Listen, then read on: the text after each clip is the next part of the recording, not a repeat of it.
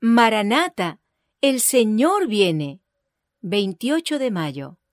Falsificaciones. A la ley y al testimonio. Si no dijeren conforme a esto, es porque no les ha amanecido. Isaías capítulo 8, verso 20. Al pueblo de Dios se le indica que busque en las sagradas escrituras su salvaguardia contra las influencias de los falsos maestros y el poder seductor de los espíritus tenebrosos. Satanás emplea cuantos medios puede para impedir que los hombres conozcan la Biblia, cuyo claro lenguaje revela sus engaños. En ocasión de cada avivamiento de la obra de Dios, el príncipe del mal actúa con mayor energía. En la actualidad, está haciendo esfuerzos desesperados, preparándose para la lucha final contra Cristo y sus discípulos. El último gran engaño se desplegará pronto ante nosotros.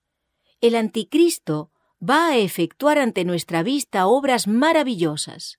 La falsificación se asemejará tanto a la realidad que será imposible distinguirlas sin el auxilio de las Santas Escrituras.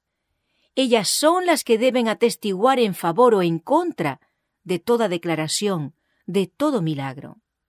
Quien haga de la operación de milagros la prueba de su fe, encontrará que Satanás puede, mediante una variedad de engaños, realizar maravillas que pasarán por milagros genuinos. Satanás es un obrero astuto e introducirá engaños sutiles a fin de oscurecer y confundir la mente y desarraigar las doctrinas de la salvación. Aquellos que no acepten la palabra de Dios literalmente caerán en esa trampa. Los malos ángeles nos siguen en todo momento. Ellos asumen nuevas posiciones y obran maravillas y milagros ante nuestros ojos. Algunos estarán tentados a recibir estos prodigios como provenientes de Dios. Habrá enfermos que sanarán delante de nosotros. Se realizarán milagros ante nuestra vista. ¿Estamos preparados para la prueba que nos aguarda cuando se manifiesten más plenamente los milagros mentirosos de Satanás? ¿No serán entrampadas y apresadas muchas almas? Al apartarse de los claros preceptos y mandamientos de Dios, y al prestar oído a las fábulas, la mente de muchos se está preparando para aceptar estos prodigios mentirosos.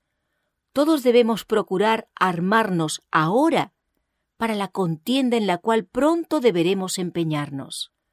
La fe en la palabra de Dios, estudiada con oración y puesta en práctica, será nuestro escudo contra el poder de Satanás y nos hará vencedores por la sangre de Cristo.